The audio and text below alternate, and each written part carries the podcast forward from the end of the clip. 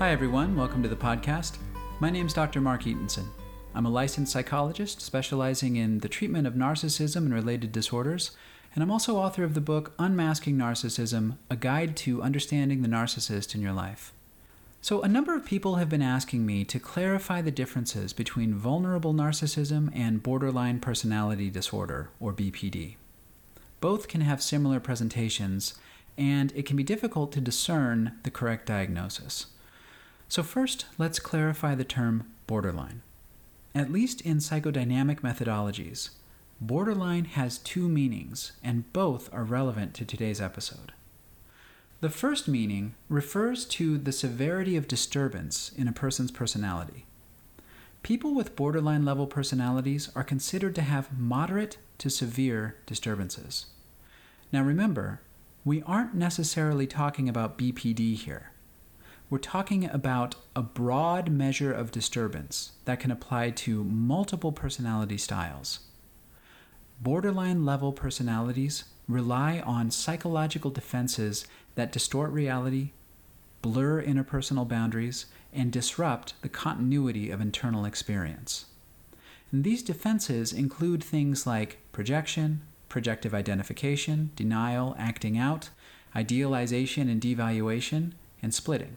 Individuals at this level of disturbance also tend to externalize their problems, perceiving them as coming from outside the self. They often feel like everything is someone else's fault, and they experience themselves as essentially powerless over their circumstances. And this feeling of powerlessness gets channeled into rages or tantrums and attempts to control the behavior of other people. But they can also descend into spirals of self hatred and self loathing that can lead to self injury and even suicide. Now, these sorts of issues can be found in anyone with a borderline level personality organization, regardless of their personality style. It's a bit confusing, but just think of borderline as referring to someone being on the quote border between severe personality disturbance and mild to moderate personality disturbance. For someone to have a personality disorder, their disturbances must be at or below the borderline level of severity. So let's do a couple of examples to illustrate. Let's say that person one has a narcissistic personality style, but they're functioning pretty well. They're flexible, they have good insight concerning themselves and other people, they have good distress tolerance, and they don't rely on reality distorting defenses. We would say that that person is functioning above the borderline level, and therefore that they don't have a personality disorder. We'd say that they just have some central insecurities about self esteem that are relatively well managed. Now, let's say that another person also has a narcissistic personality style, but their issues are more severe. Their perception of themselves is distorted. Their moods fluctuate between extreme highs and lows, and they're hypersensitive to feeling ashamed, blamed, or humiliated. And perhaps more importantly, let's say that they hold other people responsible for those feelings. Let's say that they also idealize and devalue other people, act impulsively, and fly into rages, but then later act like nothing happened we would say that that person is functioning at the borderline level and therefore that they have NPD, or narcissistic personality disorder.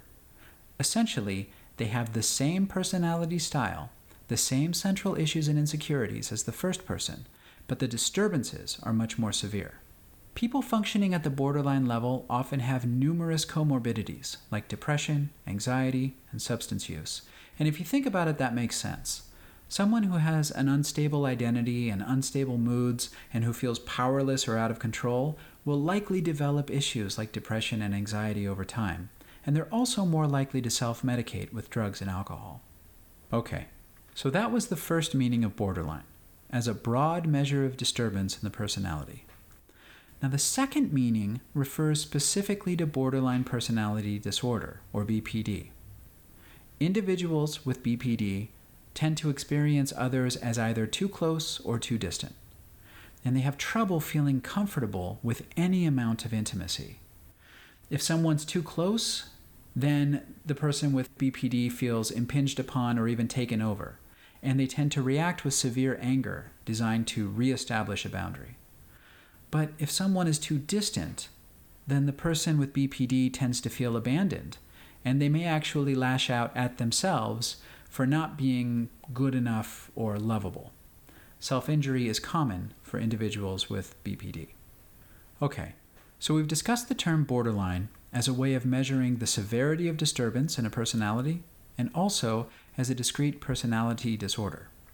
So now let's talk about how NPD and BPD overlap.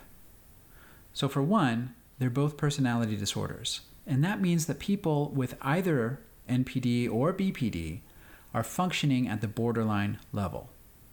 They both rely on similar ways of defending themselves from unwanted experience. They use projection, projective identification, denial, idealization and devaluation, and splitting. They both have problems with self image and confusions about the boundaries between the self and others. They both want to feel loved and admired and are also hypersensitive to feeling rejected. And they also tend to externalize blame for their problems, to act impulsively, and to have low thresholds for distress tolerance. The main difference is that in NPD, there's typically a compensatory false self. And that's a part of the personality that's been split off from deeply felt feelings of insecurity and not being good enough. The false self strives for perfection, and narcissists seek constant infusions of positive regard and admiration in order to keep the false self in working order. And in this way, they're actually quite dependent on other people for basic self esteem. And this dependency threatens the false self, which leads to further internal compartmentalizations, denial, and splitting.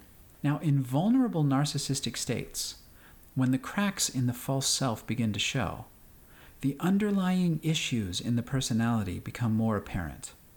The self image goes from defensive superiority to instability and depletion. Instead of self assuredness, there may be extreme self doubt. Instead of charm and charisma, social anxiety. The symptoms of vulnerable narcissism look a lot like BPD, but that's because of the underlying borderline level personality organization common to both. Grandiose narcissism is simply a defensive facade, and when the defense collapses, the deficits and dysfunction in the personality become much more obvious. Individuals with BPD have many of those same deficits and dysfunctions. They just don't tend to have a defensive facade to cover them up. So I hope that clears up some of the differences and similarities between vulnerable NPD and BPD. In many ways, they aren't really separate disorders. The structural problems in the personality are very similar with each, and the main difference is how those dysfunctions are expressed and also the central preoccupations or concerns that sort of define each disorder. For NPD, the main concern is about self worth, while for BPD, the main concern is about managing closeness versus abandonment. Now, as always, keep in mind that this is just a general overview, and to get an accurate diagnosis, you need to work with a licensed mental health professional. If you do feel that these descriptions fit your experience, know that you're not alone. Both NPD and BPD are treatable issues, and there's hope for healing. So please reach out with questions or suggestions for future topics, and until next time, take good care.